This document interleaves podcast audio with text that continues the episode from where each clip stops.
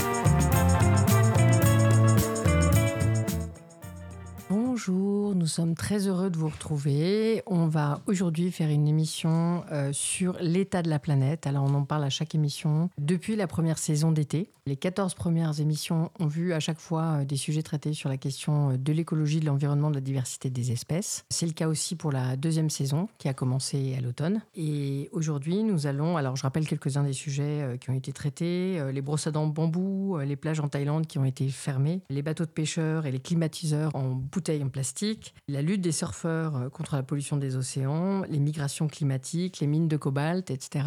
Aujourd'hui, on va faire une émission euh, post-COP 24.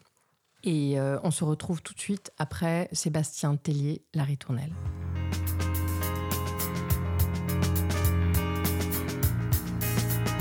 Cause commune, cause-commune.fm.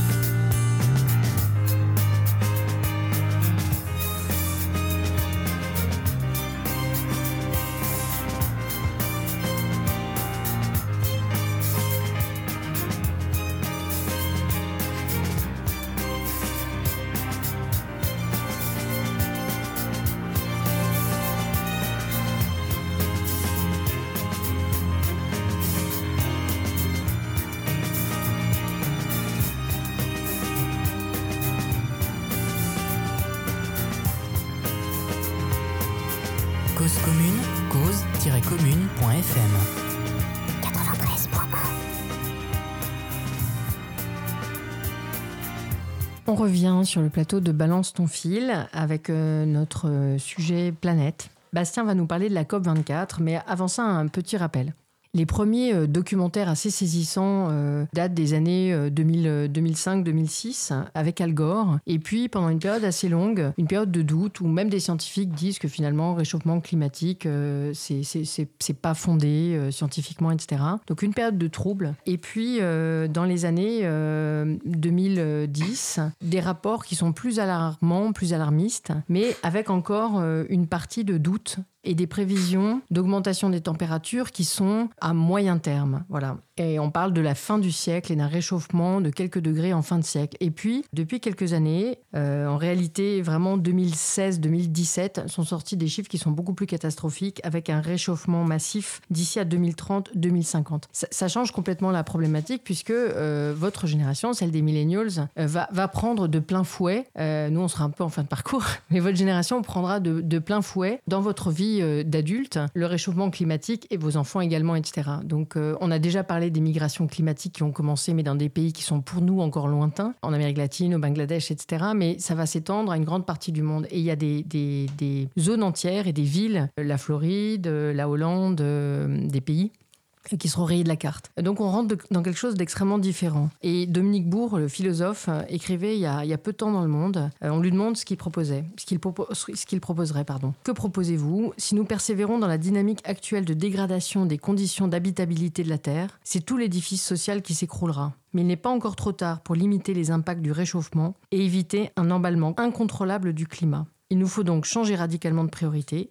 Ce n'est plus la liberté de produire et de consommer sans entrave qui devrait être au centre de l'action politique, mais la préservation de l'habitabilité de la planète. Alors ce qui est intéressant dans l'article, c'est qu'il souligne, et c'est ce, ce, dont on va parler beaucoup dans l'émission, le décalage qui a très grand entre euh, les gouvernements et les gouvernants qui ont justement les leviers de pouvoir et qui, depuis quelques années, en fait, euh, marquent le pas et euh, ne prennent pas les mesures euh, qu'il faudrait, les mesures drastiques qu'il faudrait, pour un certain nombre de raisons sur lesquelles on va revenir. On parlera notamment de la COP24. Et puis les citoyens qui commencent à, s'engager massivement. Voilà, donc je te passe la parole, Bastien, pour la COP24.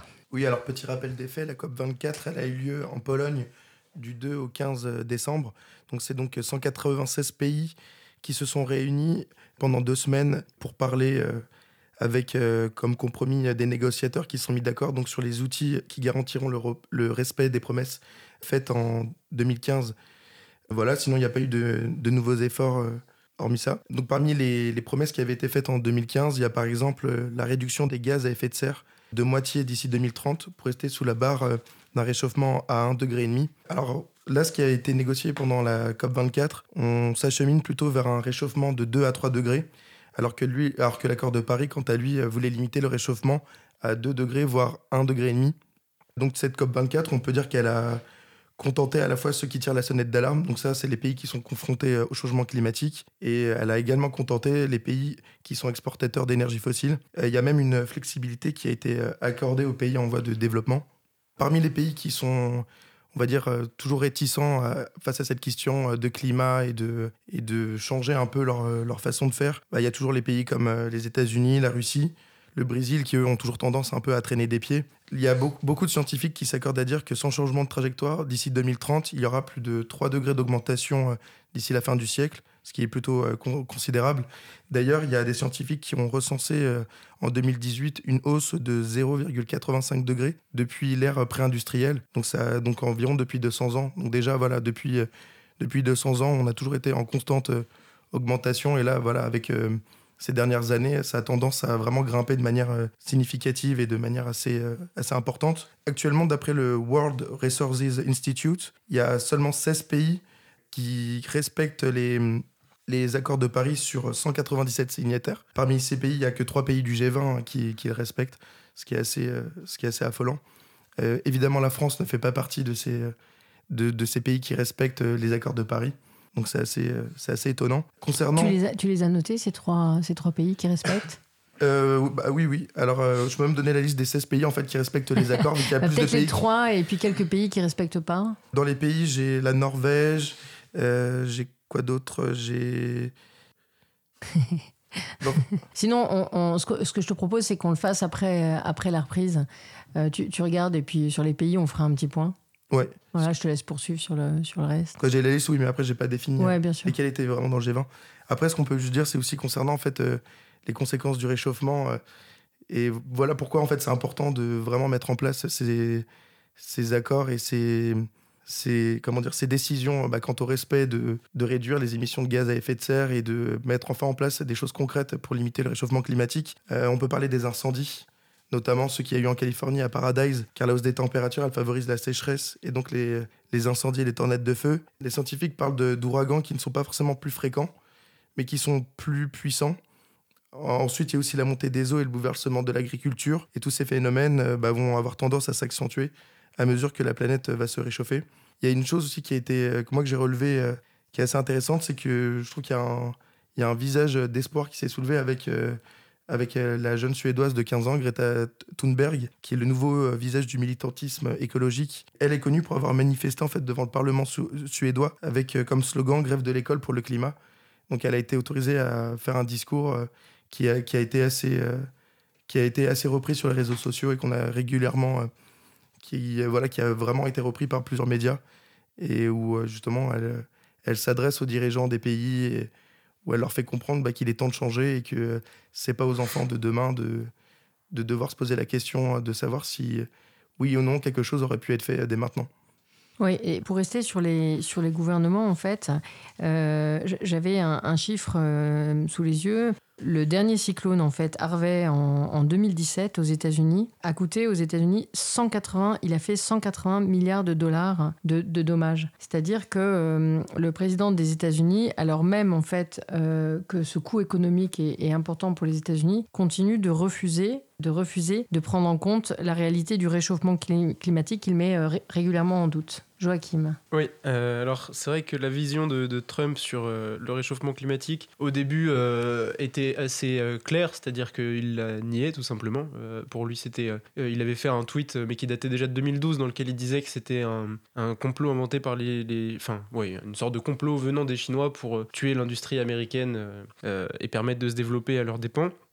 Mais depuis, il a un petit peu évolué, sans dire qu'il a complètement évolué, parce que euh, donc en, faisant mes recherches pour essayer d'en savoir un petit peu plus sur la vision de, Trump euh, vis-à-vis du réchauffement, et ben, je suis tombé sur euh, deux, deux articles assez contradictoires. Euh, alors j'essaye de vous retrouver très, c'est bon, j'ai les titres. Donc euh, les deux suivaient directement dans la recherche Google. Le premier donc euh, du Figaro du 15 octobre 2018 qui titrait Donald Trump reconnaît finalement l'existence du réchauffement climatique. Donc c'était dans une interview où il a dit qu'effectivement il y avait un réchauffement mais qu'il n'était pas forcément de cause humaine, que les États-Unis n'étaient pas responsables, que c'était les pays du tiers monde, euh, etc.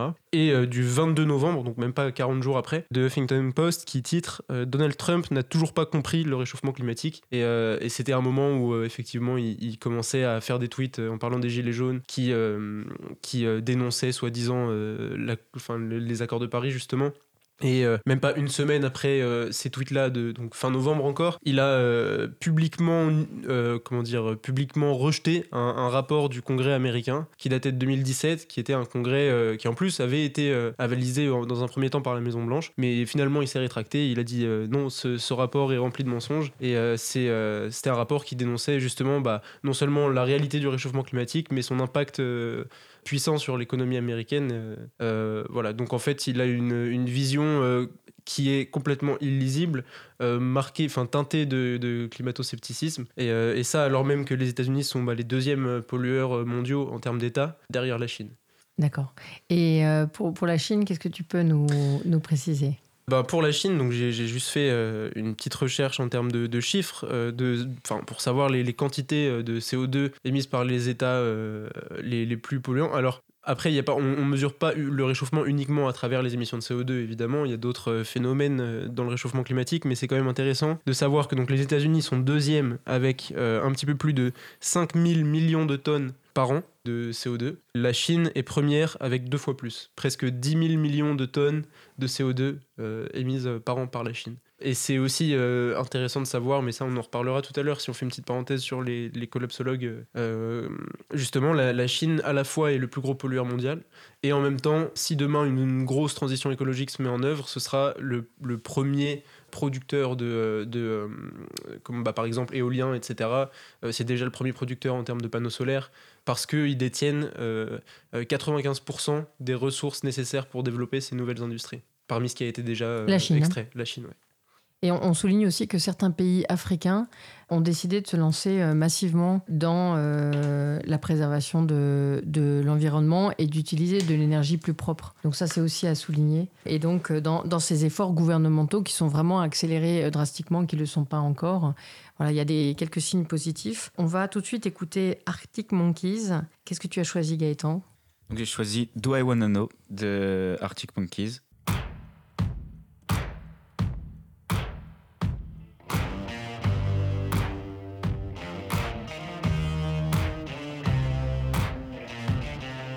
Cause commune, cause-commune.fm 93.1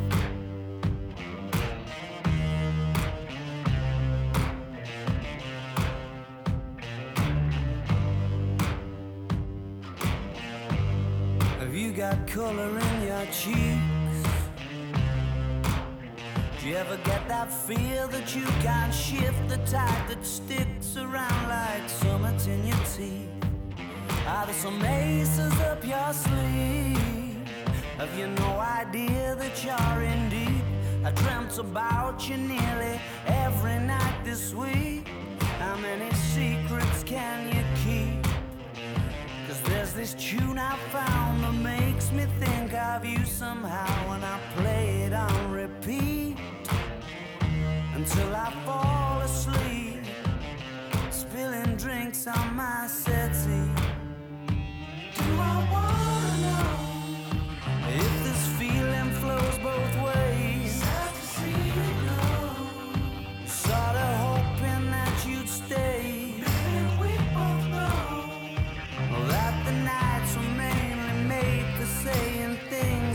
Can't say tomorrow day.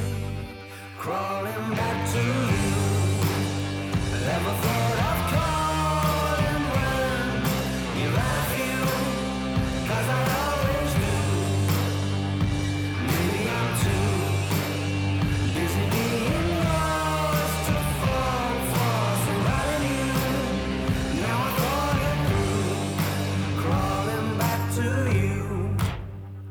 have you got the goods? Been wondering if your heart's still open, and if so, I wanna know what time it should. Simmer down and poker up. I'm sorry to interrupt, it's just I'm constantly on the cusp. I've tried been to kiss you. But I don't know if you feel the same as I do. But we could be together if you wanted to. Do I wanna know if this feeling flows both ways? Sad to see you go. Was sorta hoping that you'd stay.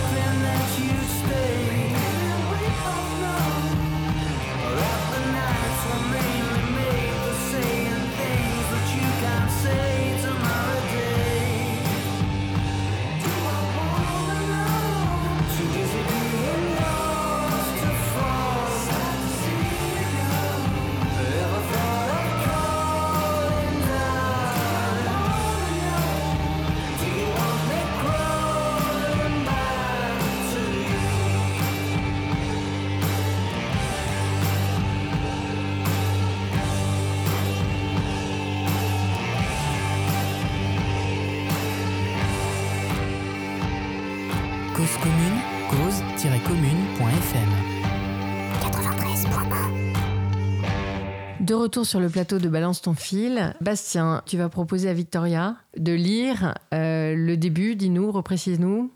C'est le discours de Greta Thunberg. Voilà, dont on parlait tout à l'heure, juste avant la pause. Donc Victoria va nous lire le début de ce discours tout de suite.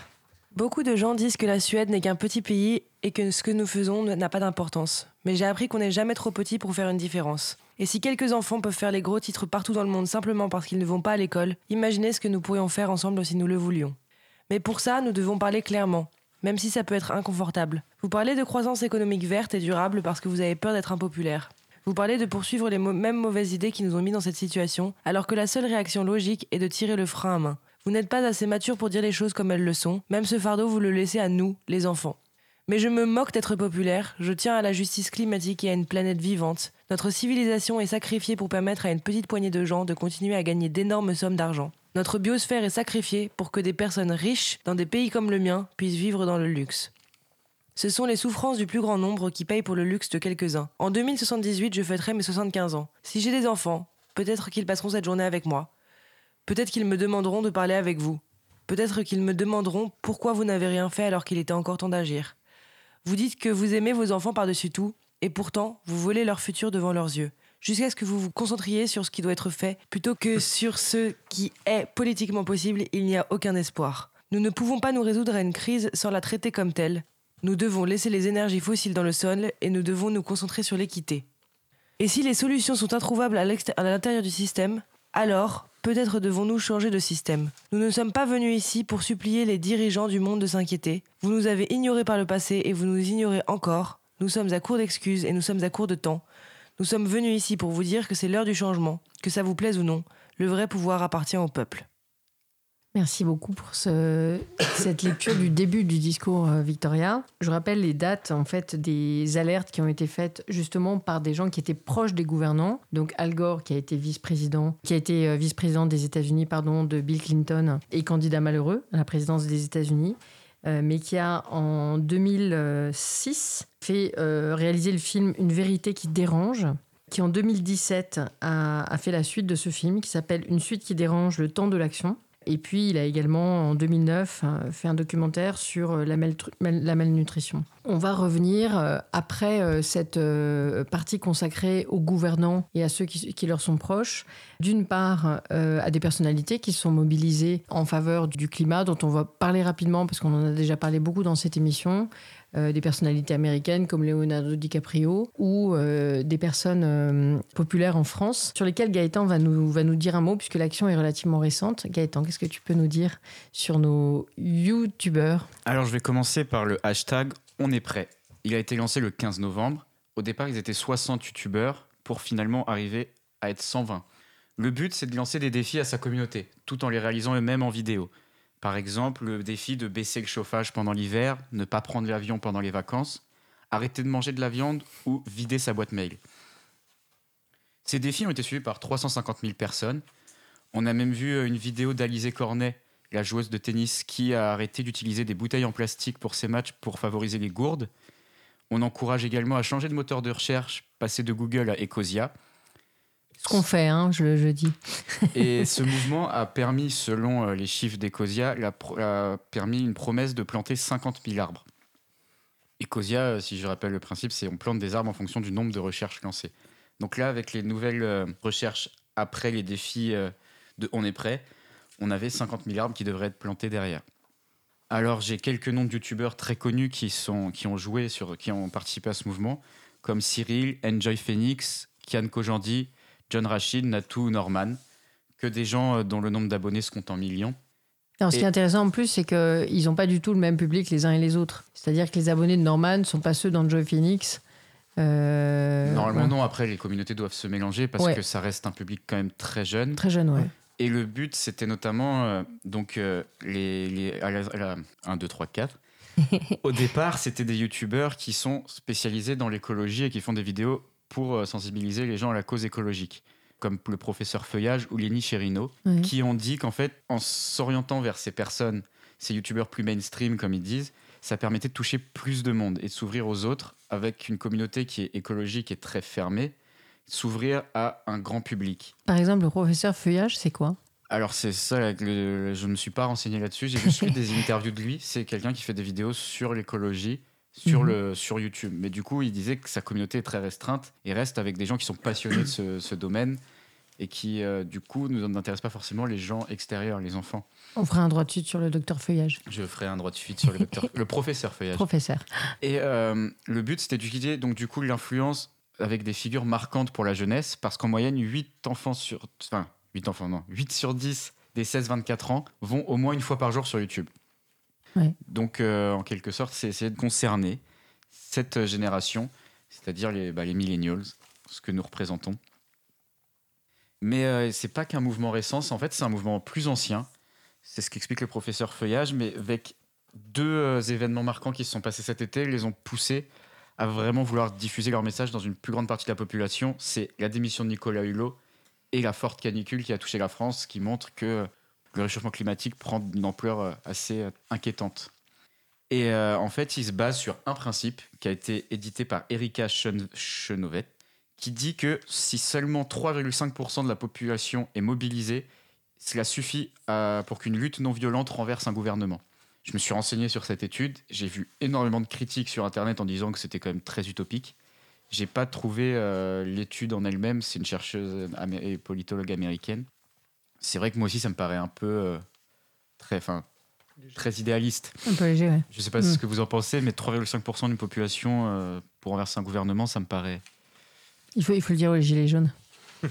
Je- Oui, mais ils doivent être plus que 3,5%. dans le- On va, coup- plus, on va plus regarder les rapports du GIEC que cela, mais bon, en, en tout cas, euh, je, te, je te laisse poursuivre.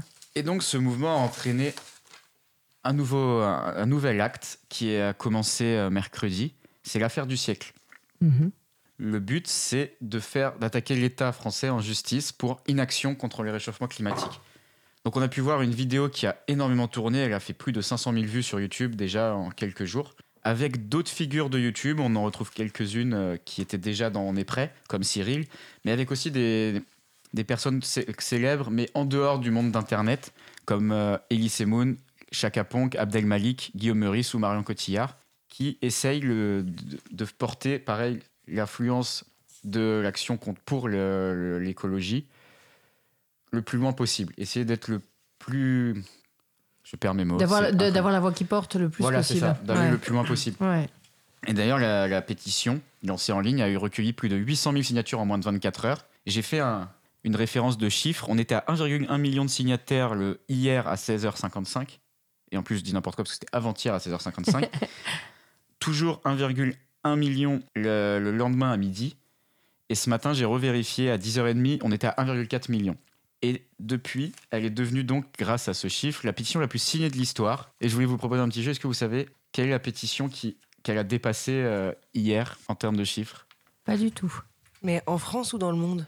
En France. Ouais, c'est une action française. Ça date de 2016. Pas d'idée. Attends, attends, Euh, la loi attends. travail. C'est exactement ça. Elle a dépassé la pétition contre la loi El Khomri de Joachim. 2016, qui était à 1,3 million de signataires. Là, on est à 1,4. Et en fait, le but de cette action, c'est de reproduire ce qui a été fait en, en Hollande, où le gouvernement hollandais a été condamné à revoir à la hausse ses objectifs de réduction d'émissions de gaz à effet de serre, qui projetait à 17% euh, de réduction d'ici 2020. La justice a condamné en 2015 l'État hollandais à réduire ses, émissions de gaz à effet de serre de 25 à 25%. Et ça a été confirmé en appel en octobre 2018. Ici, en France, le but, c'est de limiter le réchauffement climatique à 1,5 degré. Et pour ce faire, parce que ce serait trop compliqué que chacun des signataires aille déposer une plainte au commissariat, c'est quatre associations qui vont s'en charger au nom de tous les signataires. Donc il y a Notre Affaire à tous, la Fondation pour la Nature et l'Homme, Oxfam France et Greenpeace France. Et cette dernière association, je trouvais le symbole assez marquant que Greenpeace attaque l'État français en justice parce que ça me faisait repenser à la tragédie du Rainbow Warrior de 85 où les services secrets français ont fait couler le bateau de Greenpeace euh, en Australie, il me semble. Et donc, euh, su- sur les procès euh, climatiques, on va suivre en fait ce, qui, ce qui se passe. Donc, après cette condamnation en Hollande, alors pour resituer un peu, j'ai lu dans, un, dans une chronique de Jean-Baptiste Fressos dans Le Monde qui recontextualisait un peu euh, le, sujet, et qu'il y avait en fait euh, à peu près 900 procès climatiques dans le monde. Donc euh, ça, il a, il a extrait ce chiffre d'un rapport de mai 2017 du Programme des Nations Unies pour l'environnement qui les recensait. Alors, ces, procès, en fait, euh, sont, visent des, objets qui sont différents, mais qui tous ont un lien avec le climat. Donc, ça peut être des projets d'infrastructure, des projets miniers, pétroliers, gaziers. Ça peut être euh, un procès pour inaction coupable. Voilà, donc il y, a, vraiment toute une variété euh, de, procès. Mais en fait, c'est vraiment une. Ça commence à être. Au début, c'était quelques procès isolés, et puis ça commence à être beaucoup plus, beaucoup plus suivi. Donc là, on retrouve quand même quelque chose qui est intéressant, c'est-à-dire que les États pèsent énormément. On l'a vu pour, avec Joachim pour la Chine et les États-Unis, par exemple, dans la pollution. Les initiatives individuelles, il y a quelques années, on se disait, mais c'est pas en, en, faisant le tri de ma poubelle que je vais changer quelque chose si, si la Chine et les États-Unis continuent à même allure. Et puis finalement, maintenant, en fait, on va plus loin, c'est-à-dire que les citoyens se disent qu'en se fédérant, alors au début, c'était des gens un petit peu populaires, etc., mais maintenant, les citoyens sont plus conscients. Et tu disais justement, euh, Gaëtan, que toi, dans ton, dans ton, parcours scolaire, la question environnementale euh, était présente. Alors, je ne sais pas si c'est pareil pour euh, vous autres sur le plateau, mais moi, je me souviens que au collège, en primaire, au lycée, dès qu'on faisait un peu de géographie ou de sciences et vie de la Terre, on avait toujours cette notion de l'écologie qui revenait, qui revenait. Et je pense qu'on est une génération, le mot est fort, mais qui est issu de la propagande écologique, c'est-à-dire qu'on est sensibilisé dès le plus jeune âge à oui. l'écologie. Et je pense que quand on arrivera à maturité, c'est-à-dire au bout de, du parcours, qu'on sera en quelque sorte la génération qui aurait le pouvoir, les trentenaires, quarantenaires. Eh bien, on... Vous n'aurez jamais le pouvoir. Ça, on le savait. Mais, euh, du coup, on, je pense qu'on est une génération qui est beaucoup plus sensible à l'écologie et à l'environnement. Mais je pense que c'est encore plus le cas des euh, la nouvelle génération, enfin ceux qui sont nés euh, plus 2000. La génération Z. Ouais, mm. ils ont vraiment, enfin, de ce que je sais. Après, j'ai pas leur cours, quoi. Mais de ce que je sais, l'écologie est encore plus présente dès l'école primaire, en fait. Oui, donc on, on, va continuer euh, avec. Tu, tu, tu voulais euh, préciser quelque chose? Oui, j'avais, j'avais pas fini parce que j'ai aussi noté la, la, réaction de François de Rugy, ministre de la Transition écologique, à cette initiative, qui a dit Je suis très heureux que les citoyens se mobilisent en nombre pour le climat, tout en précisant quand même, mais sur le mode d'action, on pourra toujours en discuter, bien sûr. C'est-à-dire oui. qu'il est contre ce mode d'action, il est contre les pétitions, et je trouve ça quand même assez étrange.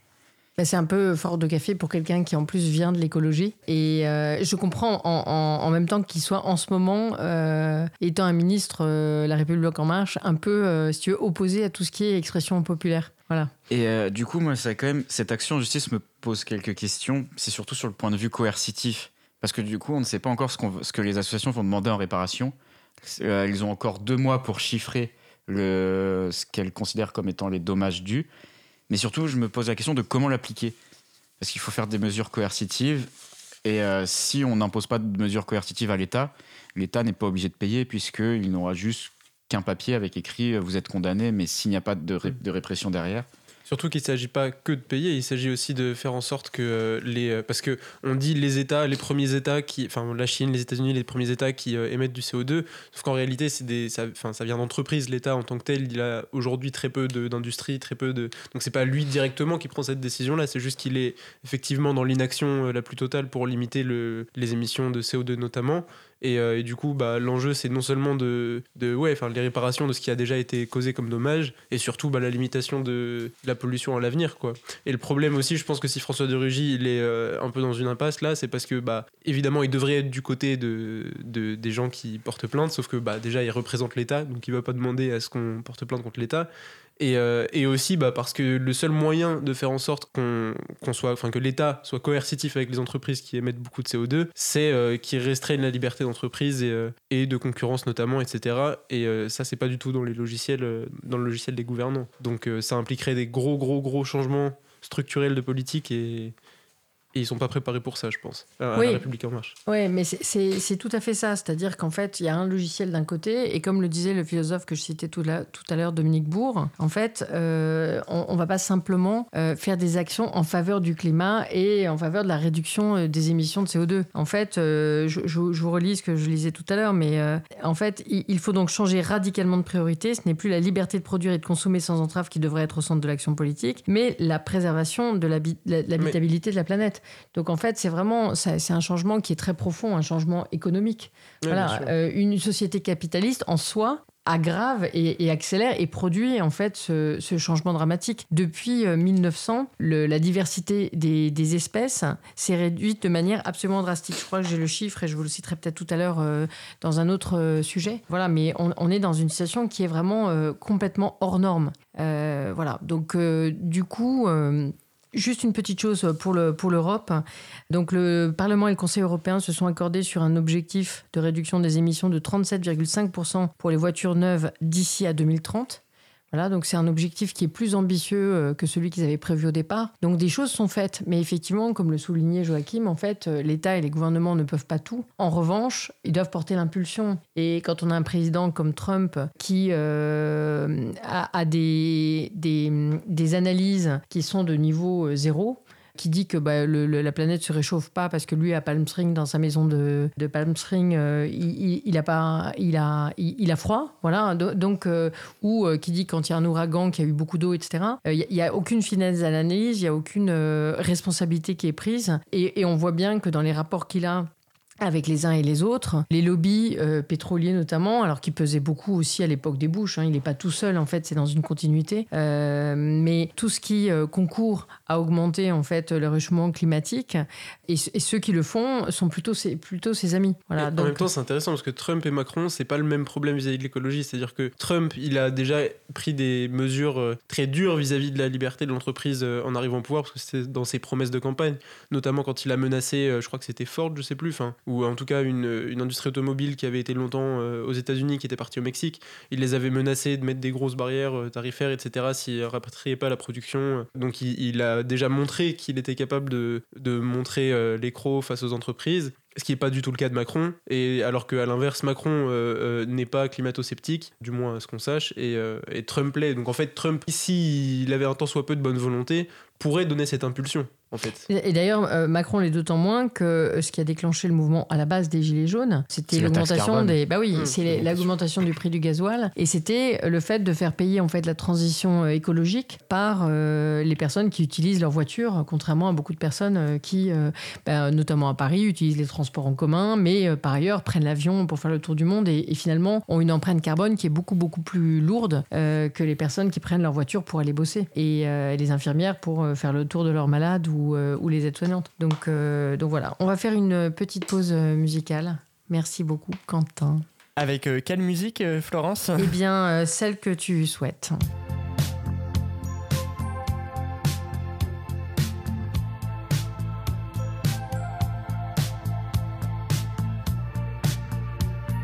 Cause commune, cause-commune.fm 93.1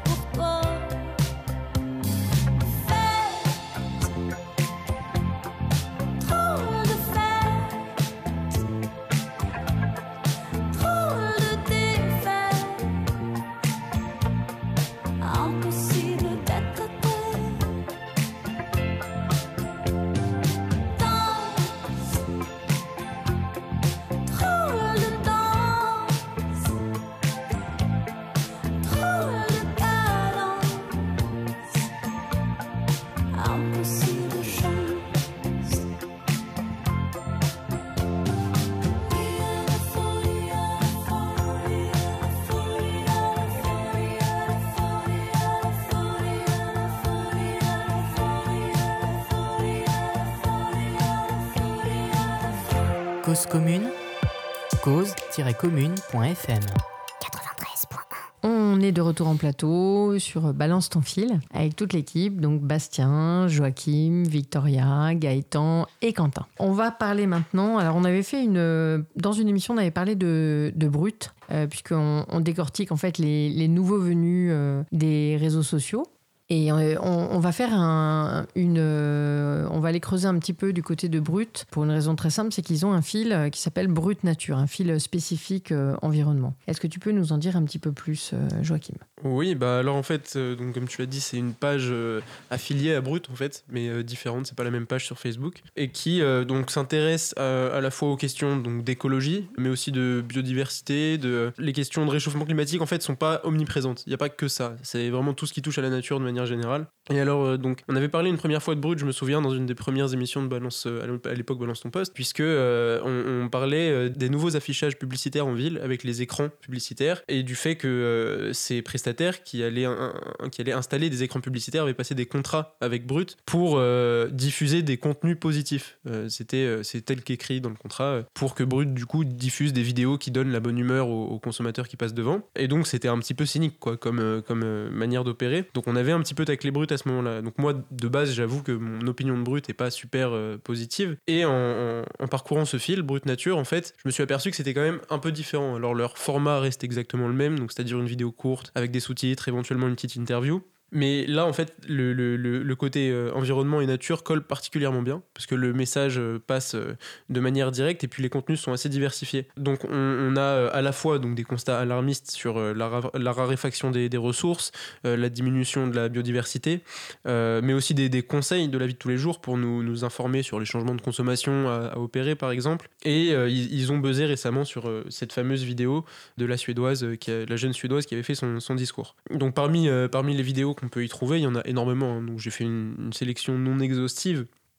Euh, mais on a euh, par exemple euh, une vidéo qui parle de la sélection qu'on- que, que, que des, des- comment dire la sélection qui a été opérée sur des espèces de chiens de manière à ce que ces chiens qui sont déjà des races petites à l'origine soient de plus en plus petites, de plus en plus mignonnes et que ça pose des gros problèmes de santé pour la, survie de ces chiens, notamment le fait que leur boîte, crâni- leur boîte crânienne est devenue trop petite euh, en moyenne pour leur euh, cerveau, donc euh, ça leur pose énormément de problèmes de motricité, tout type de problèmes de santé par la suite, des difficultés de reproduction aussi, donc voilà, tout un tas de choses. En fait, ça m'a fait penser un peu à une sorte de d'eugénisme, quoi, d'eugénisme qu'on pratique sur les chiens. Ça, c'est quelque chose dont on parle jamais, qui a, qui pas à voir avec le réchauffement climatique non plus, mais qui a à voir avec le, rapport qu'on entretient à la nature quand même, quoi. Il y a aussi juste des, des contenus ludiques plus marrants, par exemple une présentation d'une race d'araignée, je sais pas si on peut dire ça, mais d'une espèce d'araignée qui s'appelle l'araignée pan et euh, qui est en fait une araignée qui a la particularité de pratiquer une parade nuptiale parmi les mâles pour euh, séduire les femelles et euh, et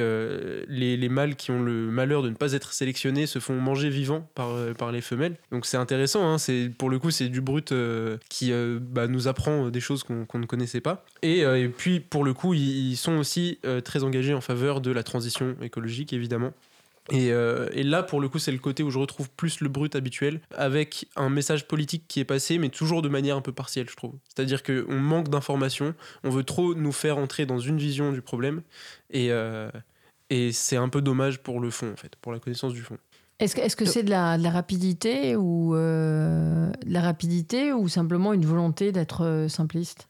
Bah, je pense que le, le fait qu'ils exigent la quantité avant la qualité euh, euh, oblige ça en fait. C'est-à-dire qu'ils publient un nombre de vidéos assez euh, important, toujours des formats très courts avec peu de texte, donc ils peuvent pas se permettre d'approfondir énormément sur les sujets qu'ils ont. Et puis je me souviens d'une enquête dans le monde diplomatique qui avait été faite sur tous ces nouveaux médias qui apparaissaient, donc Brut, Combini, euh, Agi+, euh, Loopsider, etc. Et, euh, et où ils, interviewaient des gens qui avaient travaillé là, dans, dans ces médias-là et en fait qui disaient très clairement qu'on leur demandait d'être avant tout des producteurs de contenu et pas des journalistes avec une éthique, etc. Donc sans dire qu'ils manipulent évidemment, De- c'est-à-dire qu'ils ils, simplement pas le souci d'informer de manière complètement, si ce n'est objective en tout cas, voilà quoi. Clair et déontologique. D'ailleurs, euh, Quentin, quand il a fait son sujet sur les différents acteurs, nous disait que souvent, c'est c'est- justement c'est ce que tu, ce que tu disais, c'est-à-dire qu'il y a une, une nécessité d'aller tellement vite qu'en fait, on met euh, des contenus en boîte, mais qui existent déjà par ailleurs.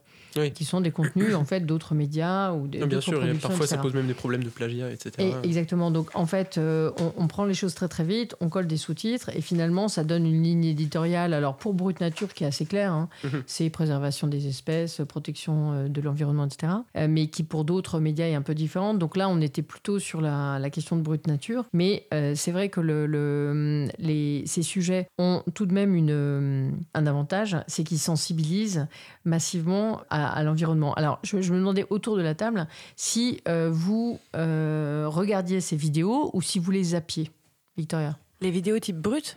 Brute nature, hein.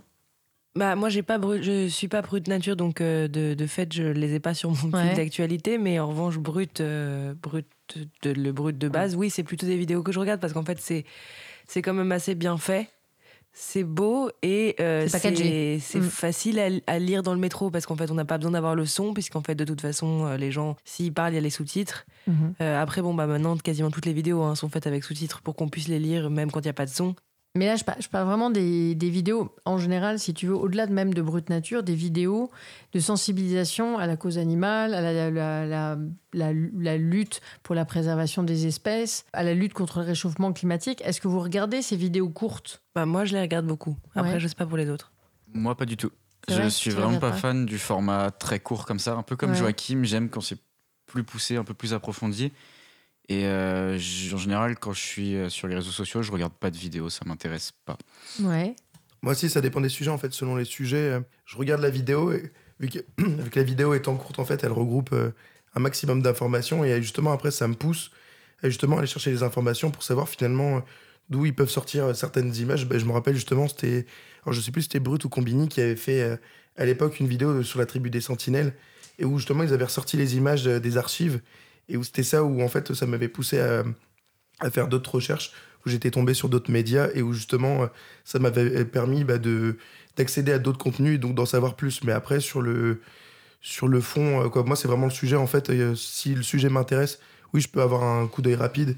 Après si c'est trop varié si c'est pas forcément quelque chose qui m'intéresse non je vais je vais le passer. Mais d'ailleurs ce qui est marrant c'est que c'est en préparant là le sujet de, de la COP 24 que j'ai découvert en fait qu'il y avait Brut Nature j'en avais jamais entendu parler avant Ouais. moi c'était vraiment que Brut et c'est vraiment bah, en tombant sur le discours là de de Greta Thunberg et que je suis tombé sur le Brut Nature et où j'ai vu que justement bah, il y avait euh, cette espèce de sous-catégorie euh, rattachée à Brut. Bah, moi, je suis, je suis assez d'accord avec lui. euh, C'est en fait quand tu es vraiment intéressé par un sujet, du coup, tu, on le sait, c'est des formats qui sont très courts, qui durent pas longtemps. Donc forcément, quand on parle de la de- d'une cause comme euh, euh, la mort de l'écosystème euh, des océans, ou euh, voilà, on se doute que une, dans une vidéo de 10 secondes, on n'a pas tout le contenu.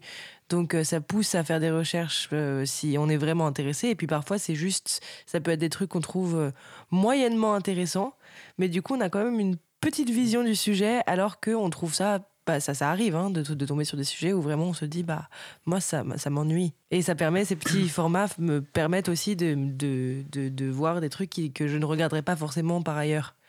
Et au final, je peux trouver ça intéressant alors que je pensais ne pas, ne pas l'être euh, de base et euh, décider d'approfondir le sujet. Donc c'est pour ça que je trouve ça intéressant, moi, les, dans une société où en fait on a tellement d'informations et euh, où c'est difficile de se renseigner sur des sujets en profondeur parce qu'on en a tellement, tellement, tellement partout, euh, que du coup, euh, ces formats très courts, ça donne un peu un...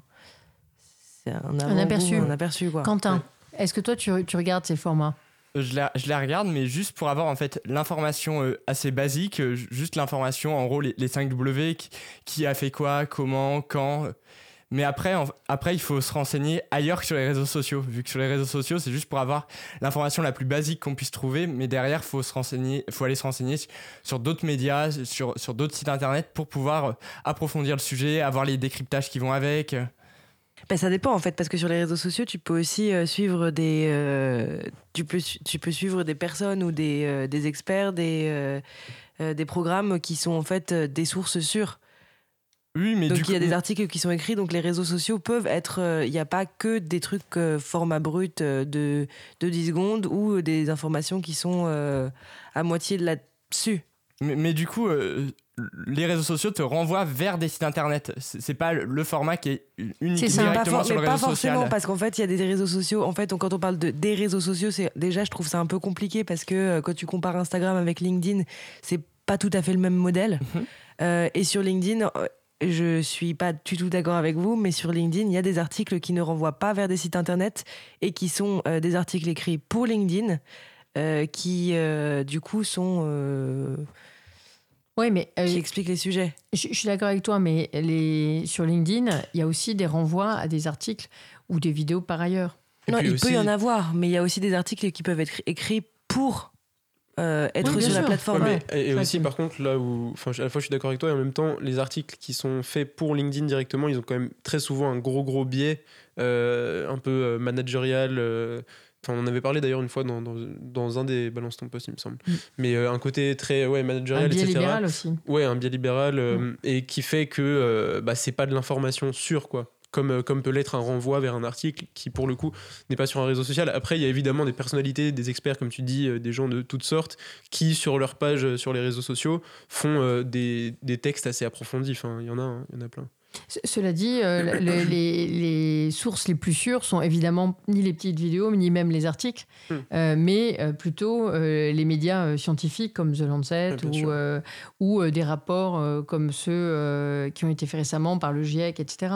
Mais c'est une façon, moi je pense quand même, là où tu as raison Victoria, c'est que il me semble que hum, est tous plus ou moins utilisateurs de Facebook et que dans Facebook, le système fait que si tu commences à regarder par exemple des, vidéos sur la nature, moi j'ai pas commencé par Brut par exemple, Brut Nature je parle, j'ai commencé par regarder d'autres choses et au, bout d'un moment on me proposait en fait d'autres euh, vidéos du même type et donc très rapidement j'ai eu plein de vidéos. Euh, je, citais bah, Quentin, je, je crois euh, justement, je, suis tombée sur, moi j'aime beaucoup donc les, les, animaux. Alors on se, fout de, de- cette question-là, mais c'est juste pour expliquer la- la- la manière dont, dont je suis arrivée sur ce fil. Donc ça s'appelle The Dodo pour le nom de l'animal disparu et euh, ce sont des vidéos euh, faites par des, des Américains sur des animaux euh, qui étaient en difficulté et qui sont sauvés par des gens. Donc des, des initiatives très positives en fait, avec en général des chiens errants ou des, des chiens ou des, ou des animaux de toutes sortes qui sont des ratons laveurs, etc., qui sont coincés quelque part, etc. Et puis les gens leur rendent la vie et, ils retournent le plus souvent à l'état de nature. Ça peut être un faucon qui a le bec coincé dans un coffre, des choses comme ça. Et, et au début, je, je- je regardais peu et puis finalement, de temps en temps, quand j'ai un moment, ben, je regarde parce que euh, c'est c'est, euh, c'est souvent assez touchant. C'est euh, good. c'est exactement, c'est des feel good vidéos. Exactement, c'est comme les. Alors, si on va plus loin encore, il y a toutes les vidéos de chatons euh, mi- mignonnes, de, de, de chiots, Les etc.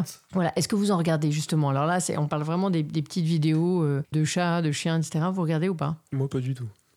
et moi non plus Non Mais il y a beaucoup de gens qui sont très friands. J'en Ouais. connais- j'en connais plein. ouais. Même dans votre génération? Ah oui, oui, à fond.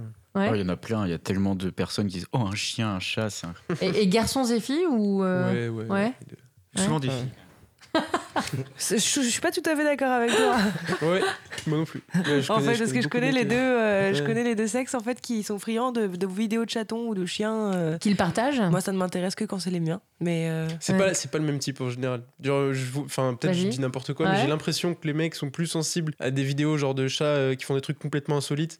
Genre, il y a une vidéo ultra connue d'un chat qui joue du piano en, Ouais. en battant ses pattes comme ça là. Et euh, les filles, c'est des, des- peut-être des trucs moins loufoques et euh, plus euh, vraiment euh, genre directement mignons quoi. Des, enfin, ah ce ça pourquoi on aime. On, on attendra une thèse sur le sujet. Non mais j'ai l'impression, en tout cas, moi dans mon fil, hein, je suis là pour dire mon fil ce Bien que c'est. sûr. Et euh, c'est ça quoi. Mais moi, je voudrais remettre mon grain de sel avec ce truc des réseaux sociaux parce qu'en fait, ça me turlupine un petit peu. Donc, en fait, ce que je voulais dire aussi, c'est que les réseaux sociaux, ça, re- ça reste une plateforme en fait de- sur laquelle on partage du contenu. Donc, moi, ça me pose pas un problème particulier que ça renvoie à un site internet puisque ça renvoie à un article parfois sur un site internet. Ouais. Euh, tu lis euh, un rapport du World Eco- Economic Forum dans lequel tu as toutes les sources et tous les liens sont, ont des hyperlinks qui te renvoient au site de Greenpeace, de WWF. Donc moi, ça ne me gêne pas plus que ça de dire que du coup, ton contenu, il est réel sur les réseaux sociaux. C'est pas forcément, ça dépend ce que tu regardes après. Mais quand as les sources, euh, le fait que ce soit des sources qui ne viennent pas directement de la plateforme euh, Instagram, Facebook, LinkedIn ou quoi, ça reste mes réseaux sociaux. Donc c'est quand même par les réseaux sociaux que tu as accès à ces médias que tu ne connaîtrais pas forcément d'ailleurs par ailleurs. Bon après là j'en ai cité des très connus, mais euh, parfois on peut avoir accès donc du coup à des articles sur lesquels on ne serait pas tombé sans ces réseaux sociaux et donc du coup par le biais J'ai répété beaucoup réseaux sociaux, Ouais, mais vous avez compris l'idée. Du coup, Victoria, tu, tu nous permets de faire une transition euh, et de passer la parole à Quentin qui a regardé un peu ce qu'il y avait sur les, sur les sites de quelques grandes associations, parce qu'on en a peu parlé. En fait, on a parlé donc des individus, d'actions collectives, euh, de personnalités et des gouvernants, mais on n'a pas parlé des grosses associations qui sont euh, quand même des acteurs ma- majeurs euh, du climat, qui font de la sensibilisation depuis euh, des dizaines et des dizaines d'années. Donc, euh, j'ai passé la parole à Quentin qui nous fait un petit point sur ces associations et leur contenu vidéo euh, sur les, sur les réseaux Je me suis intéressé à, quelques ONG euh, sur l'environnement, notamment euh, WWF, qui est assez connu pour la protection des animaux, qui a euh, 3,1 millions euh, de likes sur son Facebook, euh, sur son Facebook euh, Monde, en raison de contenu assez intéressant, je trouve. Puisque euh, au lieu de faire uniquement euh, des infographies euh, et des renvois vers des- vers d'autres médias co- comme beaucoup d'autres ONG, ils proposent des contenus créés par un reporter qu'ils envoient dans différents pays à l'étranger pour montrer la situation dans différentes régions du monde. Ils envoient Josh Guyane, euh, qui est photographe et vidéaste de nature, et qui fait des, petites vidéos un peu, un peu type ou combini, sous-titrées, où il montre comment ça se passe dans différents pays du monde. Récemment, il est allé au Congo pour montrer la situation, la situation en termes de protection des animaux, d'environnement. C'est une sorte de Rému euh, Buzine, Oui, gilet jaune, mais euh, appliqué à la nature. appliqué à la nature et pas en direct. D'accord. Ah oui, donc c'est des Oui. contenus qui sont froids. C'est des contenus qui sont froids, oui. Ouais. Mais c'est des vidéos qui font en moyenne entre 5 et, et- et 20 000 vues à chaque fois. D'accord. Et, et donc là, tu parlais de, de WWF Monde, Oui. mais est-ce que pour euh, Greenpeace, par exemple, tu as, l'équivalent? Pour, pour Greenpeace, euh, même sur Greenpeace International déjà, c'est à peu près le même nombre euh, de likes dessus. Il y a environ euh, près de 3 millions euh, de likes sur Mhm. Facebook. Ouais, Mais euh, le contenu, je le trouve moins intéressant personnellement. ouais. Puis- puisque c'est uniquement des partages de médias, notamment Combini, Brut pour la page France et de médias internationaux pour la page Monde. Ouais. Ils proposent également sur leur page Monde des recettes de- cuisine pour manger en respectant la planète. D'accord. C'est des petites vidéos euh, assez insolites pour intéresser les- des personnes en attaquant l'angle, en De attaquant euh, l'environnement par l'angle de l'alimentation, oui. Mais ces vidéos-là, par exemple, elles sont produites en propre ou, euh, ou elles sont à nouveau euh, faites par d'autres? Elles sont produites en propre par. Greenpeace, oui. D'accord. Ok. Ah oui, c'est étonnant qu'ils aient choisi ce- cet angle. Ouais. Mais c'est un angle qui est, qui est uniquement sur la page Monde. Sur, la page, sur la page France, j'ai pas retrouvé ce, ce contenu-là. Et c'est ce que tu me disais aussi pour WWF France. Oui. Tu me disais que les, les contenus n'étaient pas euh, Oui. particulièrement euh, marquants. Oui, vu que c'est en gros, c'est des contenus de communication assez classiques, euh, des, des infographies, des renvois vers d'autres médias, mais, mais pas un contenu qui est, qui est créé en propre euh, spécifiquement pour euh, WWF France. Ouais, là on est vraiment sur le, je rappelle, hein, on est sur le contenu vidéo puisque euh, pour la production écrite, il y a des choses qui sont extrêmement bien faites, extrêmement précises, qui s'appuient sur des études Oui. qui engagent beaucoup beaucoup de scientifiques. Chaque année, par exemple, il y a un état du monde qui est fait par WWF et c'est un rapport qui est assez remarquable et ils font aussi des rapports thématiques. Donc là, on est vraiment sur la sur la production des vidéos puisque c'est notre notre sujet du moment. Donc, je vous propose qu'on écoute un peu de musique.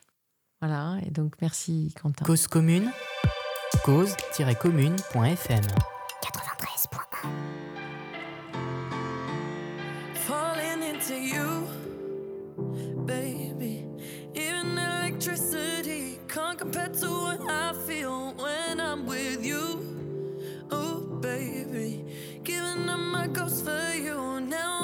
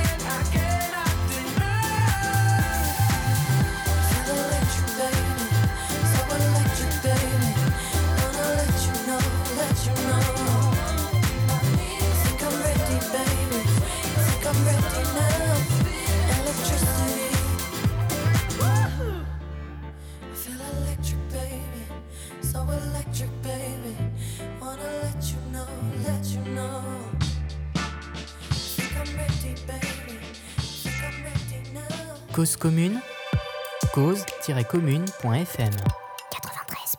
De retour sur le plateau de Balance ton fil, toujours avec Quentin, Bastien, Joachim, Victoria et Gaëtan. Alors, on va commencer tout de suite par un petit point sur les musiques, la précédente et celle-ci. Merci Bastien. Oui, alors la...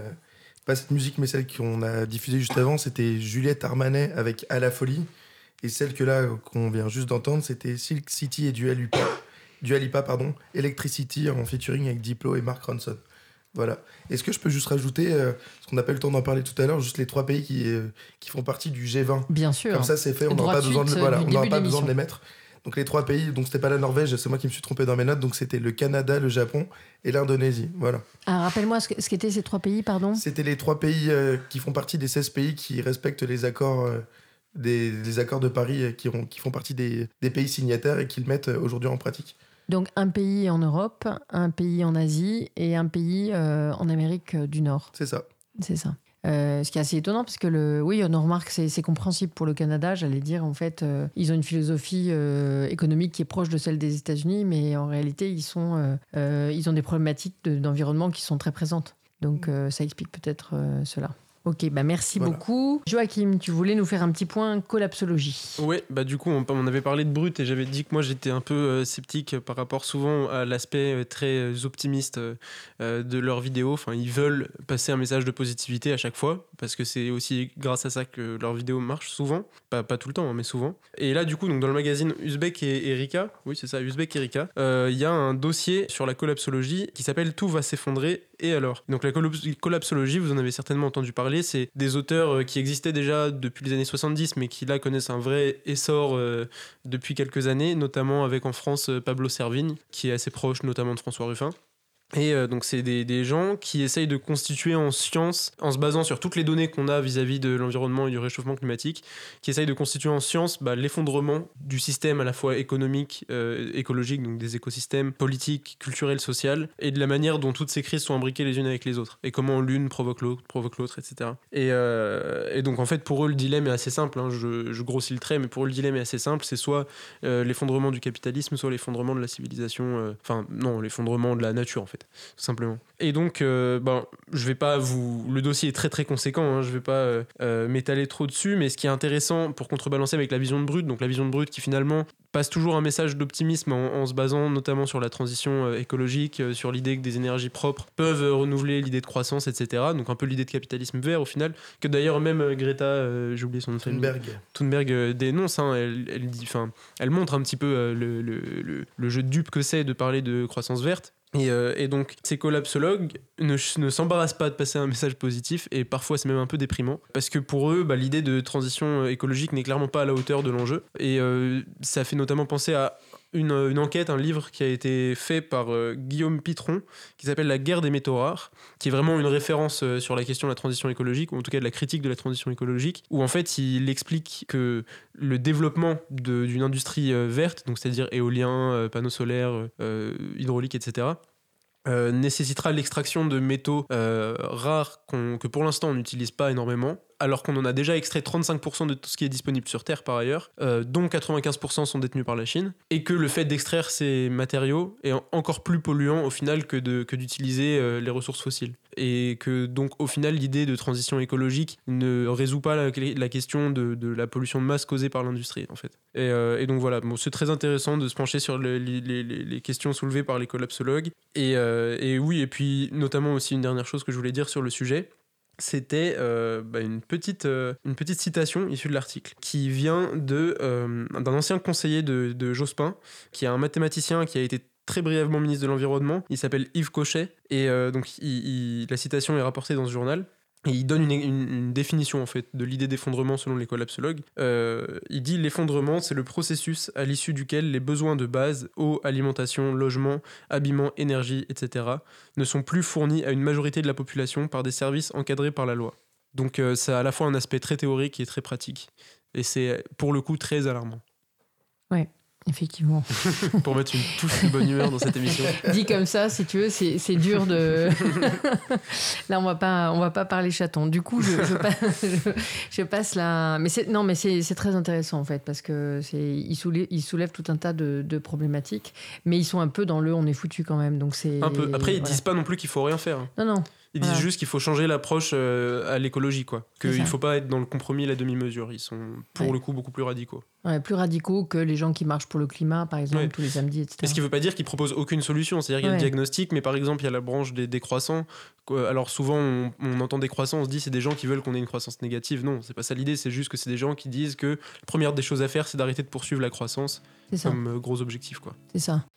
Pour terminer l'émission, avant de, passer la parole à Bastien sur la DUDH pour euh, conclure, je vais juste dire un petit mot d'un article euh, que j'ai vu dans Le Monde et qui remet les choses à leur place, puisque en fait, euh, on parle toujours de l'homme qui a une place centrale sur la Terre, mais il se trouve qu'en termes de biomasse, les, les proportions ne sont pas tout à fait celles qu'on peut imaginer. On a 40 450 gigatonnes en fait qui sont représentées par les plantes. Qua- 450 gigatonnes. Savez-vous combien pèse l'homme en termes de, de biomasse? En termes de gigatonnes, hein, toujours la même mesure. 20, 30. 20-30 pour Joachim. Une tonne. Une. Gaëtan. Moins de une. Victoria. Hmm, une 0,06. Ah, très très loin. Voilà. Donc, on, on voit quand même en fait qu'on se donne une énorme importance, euh, mais cette émission euh, étant euh, celle aussi de la coexistence de la planète et des hommes, je laisse la parole à Bastien sur la DUDH. Et donc moi, je vais vous parler des 70 ans de la Déclaration universelle des droits de l'homme, donc qui est, euh, on peut le dire, passé totalement inaperçu au vu des derniers sujets euh, de, de- dans l'actualité euh, et dans la presse. Euh, donc le 10 décembre 1948, au Palais Chaillot, au Palais de Chaillot, pardon, à Paris, a été signé par 50 États sur 58 cette fameuse déclaration. Euh, à l'époque, il y avait par exemple l'Afrique du Sud qui avait refusé euh, de la signer parce qu'elle a refusé également l'égalité de tous les humains, ou encore l'Arabie Saoudite qui était opposée à l'égalité homme-femme, et l'Union soviétique et ses alliés qui ont contesté la définition de l'universalité. Alors c'est un triste anniversaire parce qu'aujourd'hui, on, on, euh, on a encore des pays qui disent que ces droits ne sont qu'une invention occidentale, donc par exemple comme la Chine. Euh, on a également euh, des pays comme les USA qui viennent de se re- retirer pardon, du Conseil des droits de l'homme de l'ONU, tout comme ils refusent la Cour pénale internationale au nom de la souveraineté. Ce qui est triste, c'est que on voulait dire que les droits des individus compteraient désormais autant que les droits des États. Sauf que bah, aujourd'hui, il y a un paradoxe qui se pose parce qu'on a, à l'échelle mo- mondiale, on a assisté à de grands progrès, je vais y arriver, comme la réduction de la pauvreté. Et sur bien d'autres points, on a une euh, forte régression sur tous les continents. Et d'ailleurs, d'après euh, Amnesty International, si cette même déclaration de 1948 venait à voir le jour euh, dans le, le contexte actuel, elle ne serait même pas adoptée. Ok, bon. Merci Bastien pour cette note euh, d'optimisme pour terminer. C'est donc la fin du monde et la fin de cette émission. Merci à tous. On sera très heureux de vous retrouver très bientôt. Au revoir. Au revoir. Salut. Ciao. Salut